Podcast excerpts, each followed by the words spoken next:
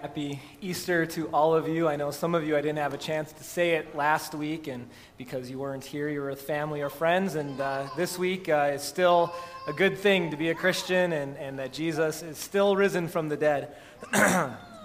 um, if you're a guest with us, you may not know that uh, in the service folder is a gold insert. And uh, that insert is, uh, has an outline there with uh, the primary points that we're looking to take away from God's Word today. And you're very welcome to take that out, fill in the blanks if you can, or would like to, and uh, pray that that's a, a, blessing to you as we uh, study God's Word together today.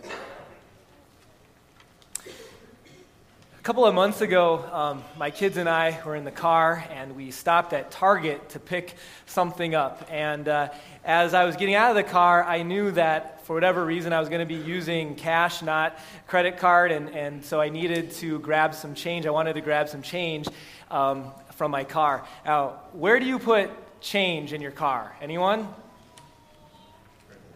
I heard ashtray. Yeah, exactly. That's, that's where I have put my change in the car. So I, I reach under the radio, under the console, I pull out that little slidey tray and uh, take out some change. And, you know, I've done this hundreds of times with my kids in the car, but for whatever reason, at least one of my kids, my daughter, has never noticed that before. And she sees me do this and she says, that's so cool. There's like a secret compartment to put your money in. That's so cool. And, and as, as I'm thinking about that secret compartment, I'm thinking, yeah, that's kind of right. That's kind of what it's for, but I'm not going to get into all the details of what it's, what it's really for, that little tray for money. Um, in fact, if. Uh, even, I mean, I'm doubting anyone in this room probably uses it for ashes. Uh, even if you are a smoker, I, most people don't use the ashtray for ashes anymore. And so over the years, what's kind of happened to the ashtray is it's become a money holder. It's lost its purpose, hasn't it? At least its designated original purpose. Now, as I was thinking about that, I was thinking, that's okay with an ashtray. I mean, it's okay. Probably a good thing. But is it a good thing in other areas of life? And what, what if and when people lose purpose? It's not so good of a thing. Um, I'm going to use some general examples um, that may or may not apply to you. But sometimes a, a mother, especially a stay at home mom, is, has poured herself into her kids so much, and this doesn't have to just be for stay at home, that when the, the kids leave and it's an empty nest, that sometimes I've seen it where, where moms feel like they've lost some purpose. Um, guys sometimes and, and working women um, i think sometimes we find too much of our purpose in what we do at work and then when that's not going well we feel like we have no purpose um, what happens if the church loses its purpose that's what we're going to be talking about today.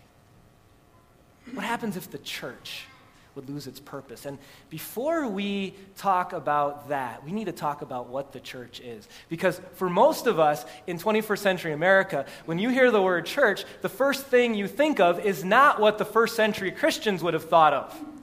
Because the first thing you think of is here's the door, here, here's the steeple, open the door, and here's the people, right? You, you think of a building. When, when you think of church, you think of a place you go for an hour or two on Sunday morning and you get served, right? You, you sit and listen to a sermon, you sing songs or listen to someone who's much better singing than I am sing songs and follow with my heart. You have a cup of coffee, you have something to eat, maybe the kids are in fusion, and then you go home, and then when does church come up again? Next week when you do the same thing. That's not the way the Bible speaks of church. The Bible doesn't speak of church anything like that. In fact, when a first century Christian would have heard the word church, their first question wouldn't have been um, traditional or contemporary. The first question wouldn't have been organ or band. The first question because it wasn't about banners and it wasn't about flowers and it wasn't about steeples or no steeples and it wasn't about any of that. The Greek word for church is ecclesia. The word in the Bible used for church is ecclesia. And ecclesia does not mean building, it means a people.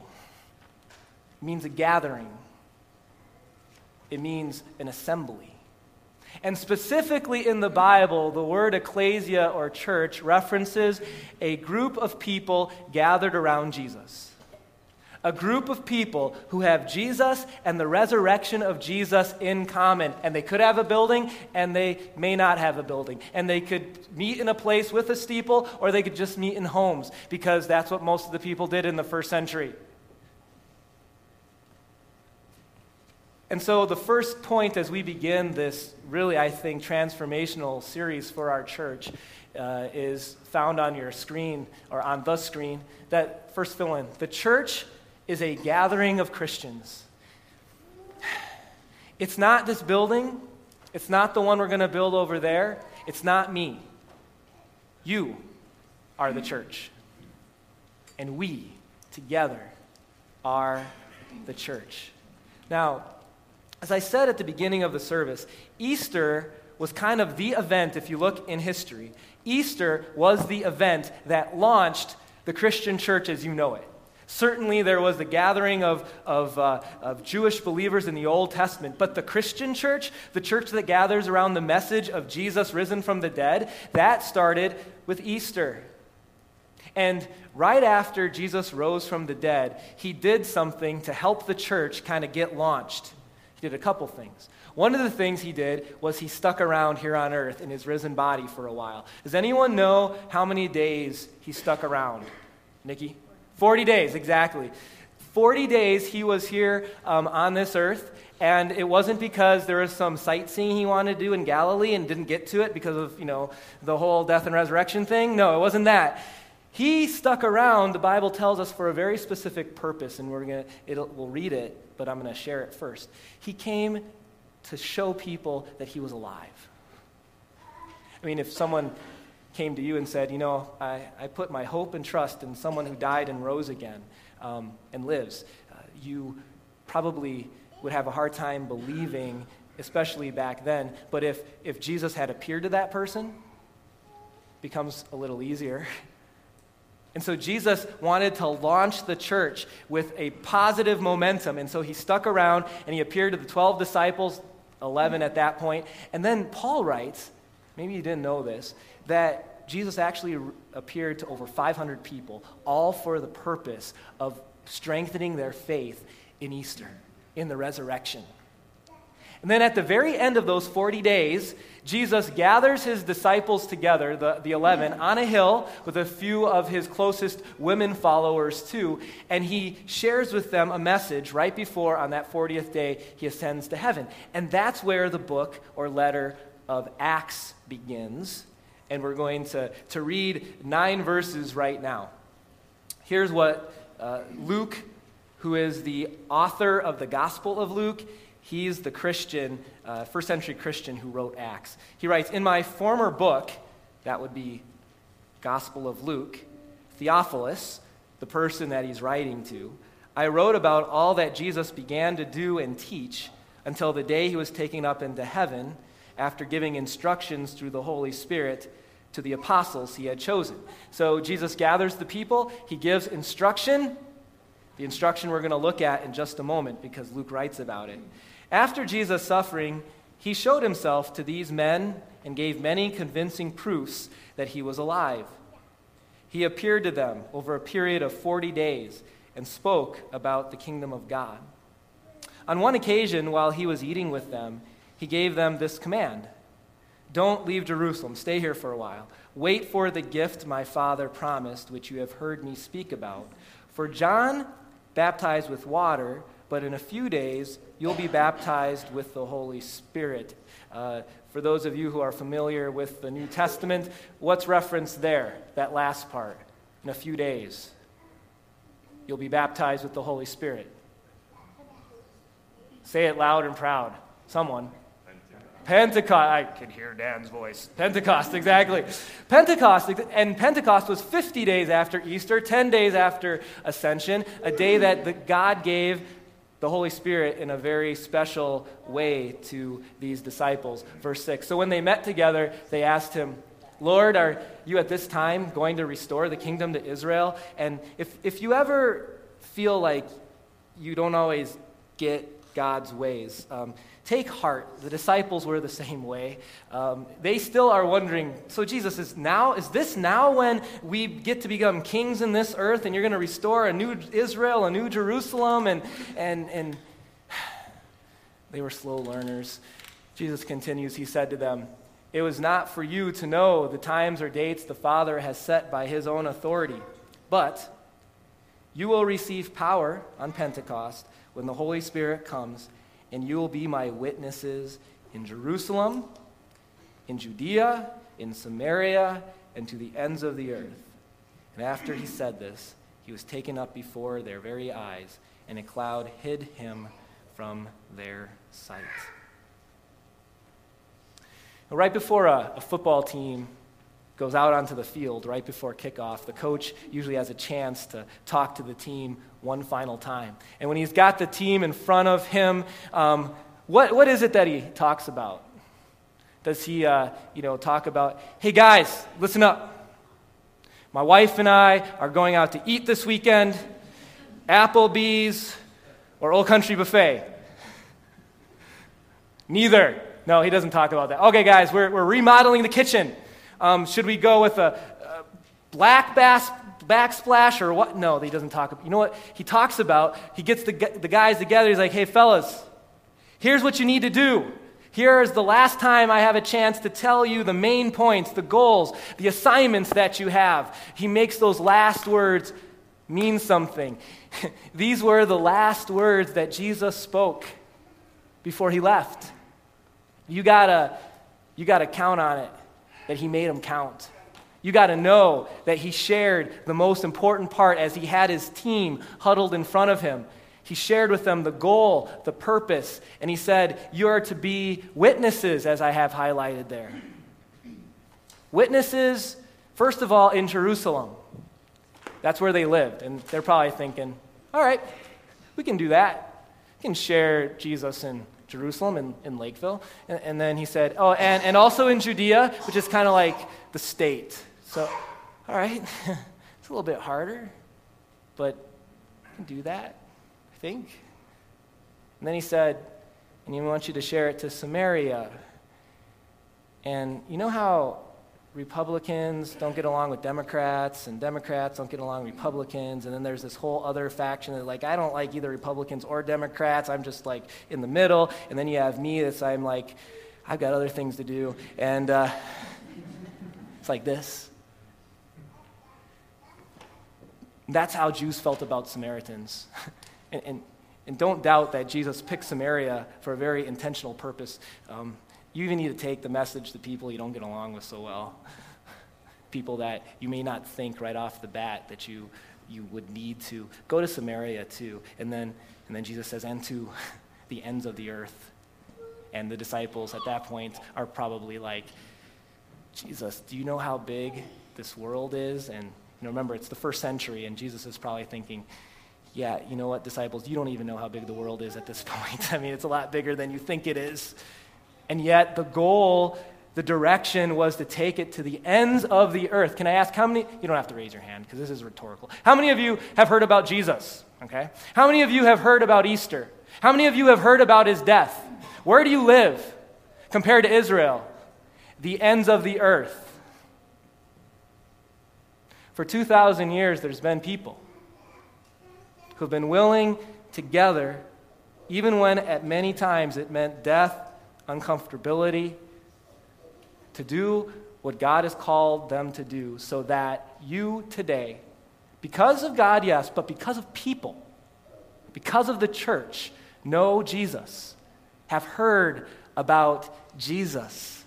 And our second fill in is so huge for us that the church's main purpose, not the only purpose, but the church's main purpose, people, is to spread the message of Jesus. I, have I've run into to people, none of you here, so you don't need to feel guilty or anything. I, have run into people at times, and we've had discussions about this, and, and I hear something like this Yeah, man, I'm, I'm a Christian, but I, you know, that whole sharing, it's just not my, it's not my thing. And, and, and there's variations of that same comment. And, and, and I would say, well, in my heart because I'm usually nicer in person until later when I get a, a little more guts. And, you know, I would say, well, do you, do you want to be a Christian? Well, then you better get used to it. Because this is what it means to be a Christian in your own way, with your own opportunities. But being a part of the church means that this is not an option. That being a Christian means that in your way, with your words, your actions, we have the purpose collectively to spread the message of Jesus. And uh, I really take a lot of comfort in the word witness that he uses because um, God didn't call me to, to know everything about the Bible, even as a pastor. Sometimes uh, I have uh, very um, good Christians who come and good friends and want to talk about election. Uh, which is a doctrine in the Bible. And I, I, love talking about difficult things, but at the end of the day, um, I can't fully explain it the doctrine of election. There's things in the Bible that, that I, don't tru- I don't have all the answers. Even as a pastor, you don't have all the answers. But the good news is this you weren't called to have all the answers. You were called to do what? To be a witness. You know what a witness does? It experiences something and then just tells people what they've experienced. Has something happen to them, and they share with other people what has happened to them in their own words in the way that they would do it. doesn't mean have all the answers, it means you share what happened to you. When I was a kid, we were, went on a we went boating with my grandpa. I was probably about 13 or so. My, my brother was eight, and he had a pontoon boat, my grandpa did, and it was a beautiful night and day and turning into night. And it was about time for us to come in. And my brother and I were in the lake, kind of swimming around and things. And so Grandpa comes around with a pontoon boat, and uh, the plan was that you know we would grab onto the side of the pontoon as he kind of went slowly and pull ourselves up. And so I, I was the first one kind of near the boat, so he came across and and I pulled myself up and, you know, very, very easily because, of course, I'm very strong. I just, you know, especially compared to my brother. And my brother wasn't able to do it. And it had less to do with him not being strong, but more due that I was five years older than him. Fell into the water. And I can't even remember exactly how what happened next happened. I think it had something to do with my grandpa turning around. But the next thing I know, my, the boat's here and my brother's here, and the boat's going over the top of my eight year old brother. And as I watch this, before it even computes in my brain, my, my dad, who's in his clothes, he's already jumped in the water before that propeller would possibly hit my eight year old brother if he wasn't smart enough to go under. He swam underneath, pulled my brother under. My brother was okay. And uh, I was uh, talking to him a couple days ago brainstorming on this, this message and this text, and I asked him, you know, what, um, if, when you think of rescues, what, what comes to your mind, Dustin? And it took him one second, and he told me that story, which I had forgotten about. You know why? Because when you witness a rescue, you don't soon forget it even if it happened 25 years ago or so, as in that case. When you witness a rescue, it's on the tip of your brain, it's on the tip of your heart, and all you need is an opportunity, like my brother did, to share it 25 years old, or the story is. You know what the problem is sometimes with us guys? Is, is that we've heard about the rescue for so long that we take it for granted that we've known about what Jesus has done, some of us, for so long that it's not on the tip of our tongues anymore. And that church becomes a place where we go for an hour instead of the, the greatest rescue, that is the message of the church, the greatest rescue we've ever had. That Jesus jumps into this life, jumps in, grabs us before the propeller of sin, death, and hell would kill us because of our sin and our forgetfulness and our waywardness and rescues us. Now, we have a chance with however long we get to live to share it, like many of you do, like all of you do sometimes, like all of us can do more.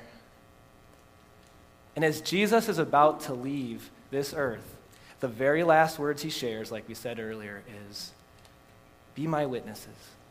Take this message that's changed you and share it. Jerusalem, Judea, Samaria, ugh, Samaritans, yes, Samaria, and the ends of the earth. Take it. Now, you know what happens? Guys, we, we get distracted. As individuals, churches get distracted. Um, distractedness made me think of something I heard when I was a kid. Um, it was uh, part of Bill Cosby himself, that uh, sort of comedy sketch, and I was going to uh, do my best Bill Cosby, you know, Jello impersonation, um, but instead I thought I'd have you watch this. now my wife looks the situation over, and she can tell when the children are not going to eat anymore. See, she can tell. They've, they've, they've fooled around long enough. All right, now you fooled around long enough. Everybody get up from the table. My wife says this every night. Everybody get up from the table, go upstairs, take off all your clothes, get into the shower, please turn on the water. You have to tell them to do that. Because if you don't, they'll just wander around the tub.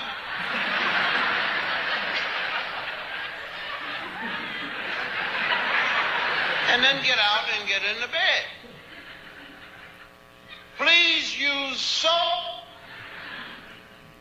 That's mostly for my son. Rinse yourselves off. Dry yourselves off. Put on clean pajamas. Get into the bed and go to sleep. I feel exactly like that on some nights. It's like they knew they were supposed to take a shower when they went up there, but all of a sudden, all you hear is pounding on the ceiling, and you know that they're not doing what they're supposed to. So you have to be very specific because otherwise, kids get distracted. And that's exactly what happens at church sometimes, or churches. I knew there was a purpose, but if you're not thinking about it, we lose track. And Jesus had to be very specific. How do we get distracted as churches sometimes? What distracts us? You know, it's a lot of things, but here's the biggest distractor of churches. And, uh, you know, I have some experience now uh, that I can speak from experience. The biggest distractor of churches staying on mission is ourselves. And here's why churches are made up of Christians. That's good. So it's natural that Christians will set the plans, Christians will set the mission, Christians will decide, you know, what things look like. Christians make all the decisions because the people who aren't here yet aren't here yet. Does that make sense?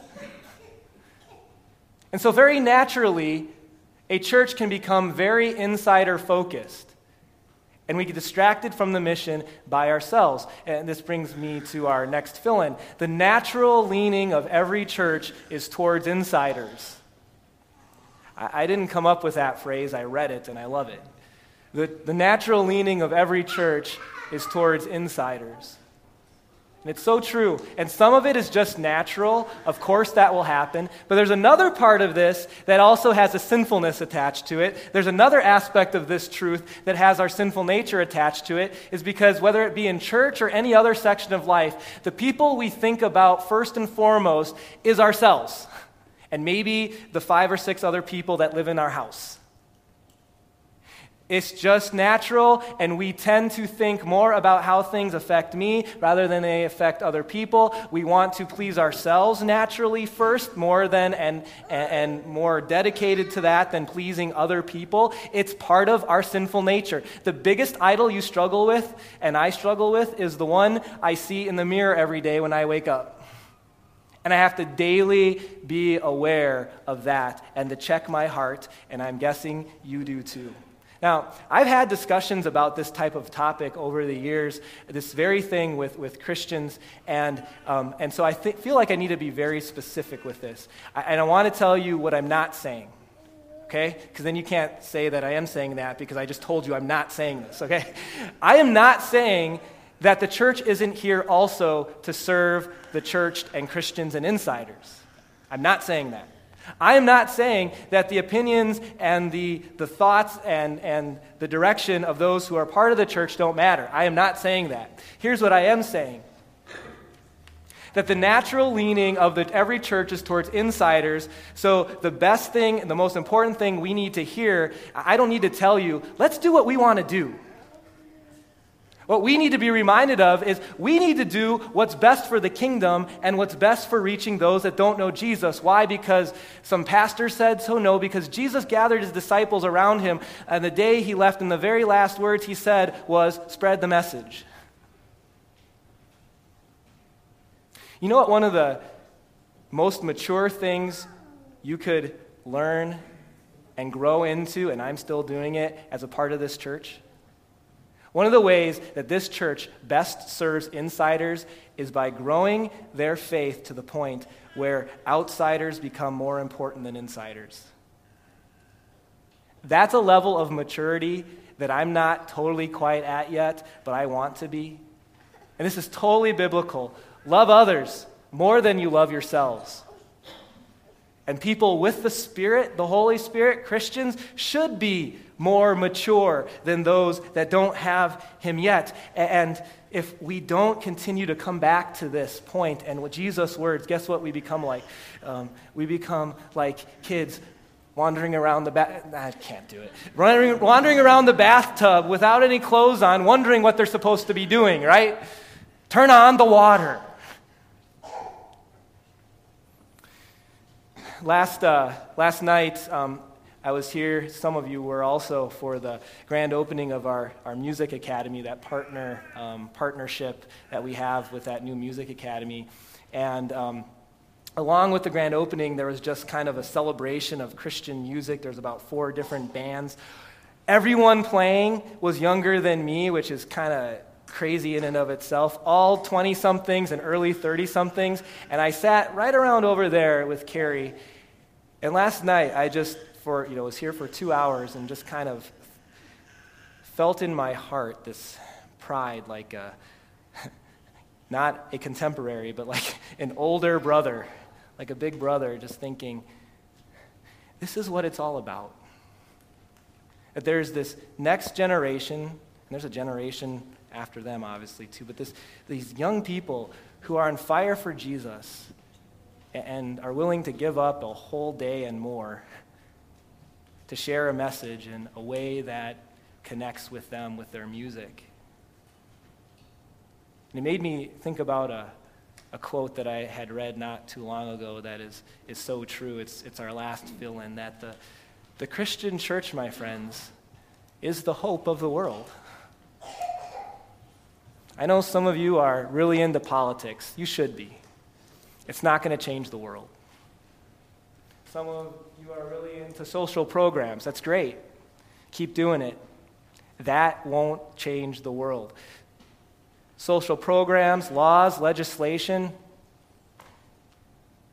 it's the church. It's the message that we have that you know. It changes not actions, it changes hearts first. And when, when Jesus was leaving this earth and, and and he had an opportunity to get this news out in a whole bunch of different ways. He didn't decide to set up a heavenly PA system that just blares it, you know, on the hour, every hour to everyone that Jesus lives and that he is your hope. And he didn't send angels to have beautiful feet. He entrusted it to us. That we might, even me, have beautiful feet as in my words, in my actions, looking for opportunities as individuals and as a church to share that what the world needs the most. Let's pray. Dear Heavenly Father,